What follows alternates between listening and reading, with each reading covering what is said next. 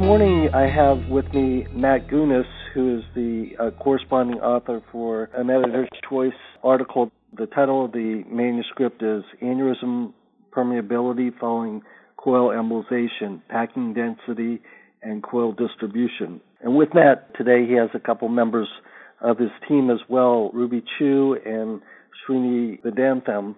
And so, welcome, guys, and congratulations on this great work that you guys have been doing. Thank you very much, Rob, for the honor and the opportunity. Hey, so Matt, can you just tell me a little bit about the design of the study and summarize the results for me? Yeah, I'll kick it off in terms of what was the clinical impetus for doing a study like this. And I think, you know, as you travel around, you talk with people and their specific experiences. There's some folks who believe that remodeling the neck is very important when coiling an aneurysm in order to prevent recanalization ultimately or coil compaction. Others say you have to pack it very tightly. And there was some great work by the Tilburg group in the early 2000s showing the clinical implications of packing density as a single number. We thought it was a little bit more complicated. We've always kind of wanted to measure permeability. So maybe I can pass it off to Ruby, who can tell you a little bit about that permeability measurement and the different things that we looked at as we designed the study. And uh, Srini would like to talk about lacunarity, which was really an important parameter for us to study. Yes, so in this study, aneurysm coiling was conducted in a patient specific A1 aneurysm model. To calculate the packing density, the number, size, and type of coils used in each case were recorded. The packing density was determined by dividing the coil mass by the total volume of the aneurysm and the aneurysm volume was calculated by measuring the volume of water needed to fill the aneurysm sac.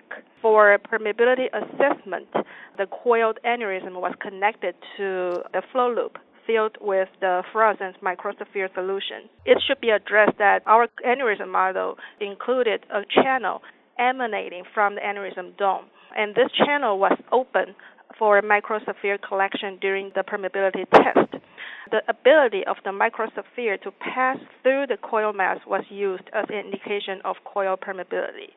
After the permeability test, the coiled aneurysm was embedded and sectioned for uniformity measurement. So maybe Dr. Vedantam can help us to understand how the uniformity was measured. Thank you, Ruby, and thank you, Dr. Tarr. About the uniformity measure, we looked at various metrics and we decided on lacunarity because it's one metric that captures two features. One, it tells you about the size of the gaps between the coil and the size distribution. Second, it tells you whether these sizes are uniformly distributed. So it captures both factors. That is basically the uniformity of distribution as well as the size of these gaps. And that was one of the reasons for picking this metric. There are other metrics that can be done, but this was one reason. The second is we want the study to be repeatable by pretty much all researchers and also people from the industry. So we said, well, it should be a tool that's available to the general public. So this tool is available through as a plugin for ImageJ, which is uh, from the NIH. So hmm. that was a second reason that we said, well, we would go with this metric. Just to add a little bit about what this lacunarity measure means, if you could think about a chessboard, we have an 8 by 8 array of squares, black and white, and if it's on an 8 cm by 8 cm sheet of board, then each square is 1 cm on the side. And the fill fraction is 50% black and 50% white.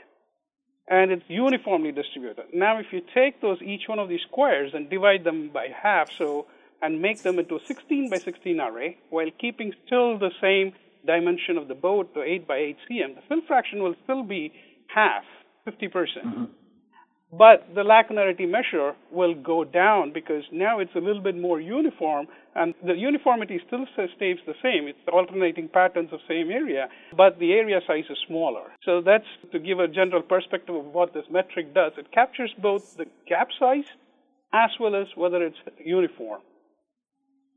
Okay. So then when you ran the experiments, what did you find the effect of the uniformity and packing density add on the permeability?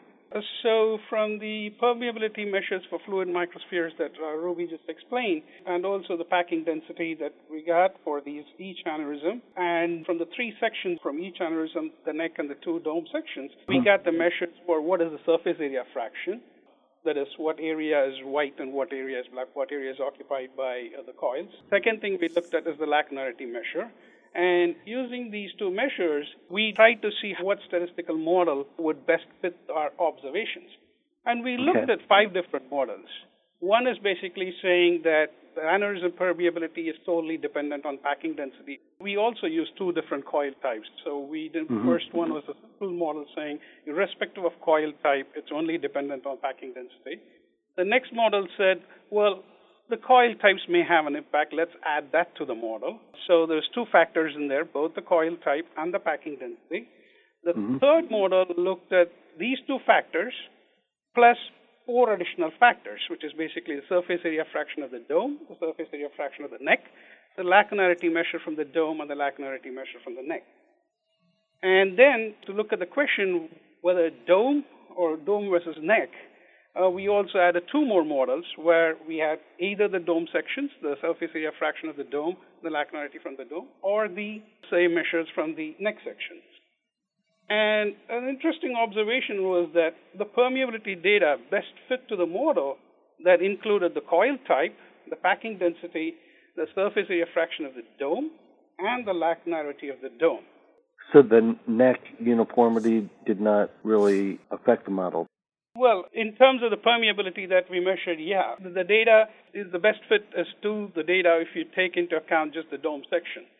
It basically means pack it well, but not just mm-hmm. with a high number for the packing density. Packing it well means to have the coils distributed evenly throughout uh, the entire aneurysm dome.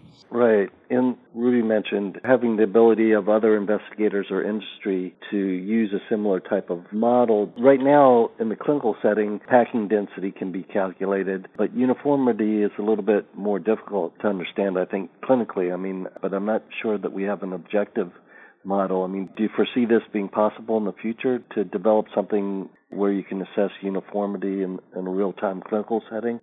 Yeah, as you know, I mean, I think once you get past the third coil, you have so much platinum and it's so dense, it attenuates so mm-hmm. much of uh, photons that you can't really see anymore. I think that you know, using standard techniques where you could do a negative mask and look at where coils are being distributed. Um, but that's suboptimal. Uh, that's really, like you said, it's qualitative. And Srini uh, has been working on this actually for a long time. Techniques to basically do three dimensional imaging of coil masses and to try to solve the problem of the photon starvation, which is a lack of information. Do reconstructions where you could potentially look to see if there's contrast inside of a packed a coil mass, or okay. you could even look at the distribution of the coils within the aneurysm. I don't know, Srini, if you have anything to add to that. Yeah, that's a pretty good summary. So it's uh, looking at it in two ways. I mean, one is to say that if you have an approximate idea of where the aneurysm is located and everything, which you do, then can we look at instead of doing just a circular can to acquire the 3D cone beam data set, whether we can do alternate trajectories to see wh- where we can get some views where which the photons actually transmit through. And from based on that, can we estimate? So that's one part that is going on. It's still early work on that. Mm-hmm. The other approach is probably looking at much higher energies. I mean, but that's a little too far off in terms of clinical equipment and everything going in. Mm-hmm. So these are generally kind of the two approaches which we are looking at. So there are probably other approaches which we still haven't investigated yet, so I'm a little cautious in looking at them for now. Okay, well that sounds great. And I mean, do you foresee design of your study being used by industry, you know, in the process of designing new coils? The reproducible in vitro setup uh, proposed in this study is actually capable of providing objective assessment of various coil properties. Therefore, we think it should be and it could be used to assess new technologies or new coil devices.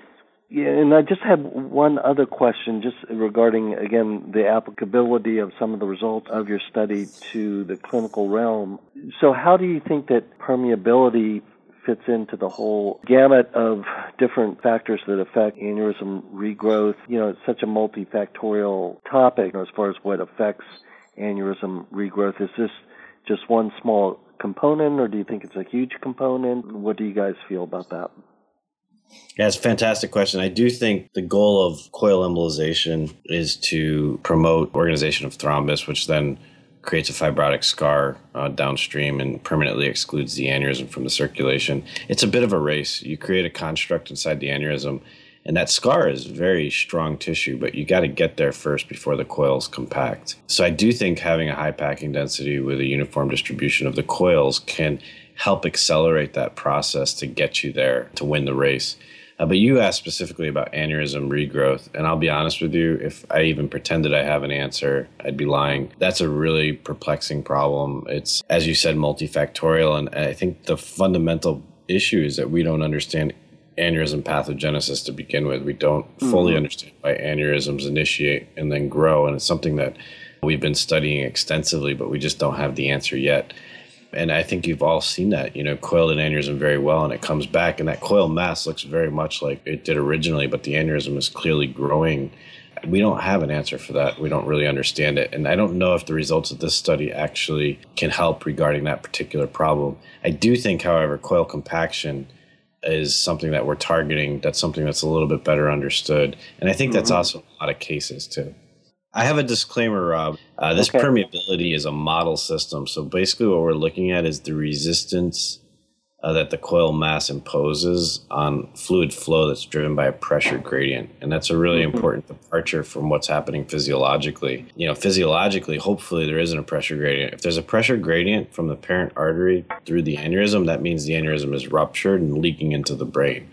Uh, mm-hmm. Flow goes into an aneurysm not because of a pressure gradient but because of a momentum transfer so our model it does apply a pressure gradient to measure the permeability so it is a departure from physiology and i you know i think the next step is to further improve our techniques to come up with new ways to do something more physiological because i think our results show that uh, what's happening at the neck is not that important However, if you change okay. the flow regime, that could become more important. So that is something that's good for the readership to understand. No experiment is perfect, and that's certainly the limitation of this experiment.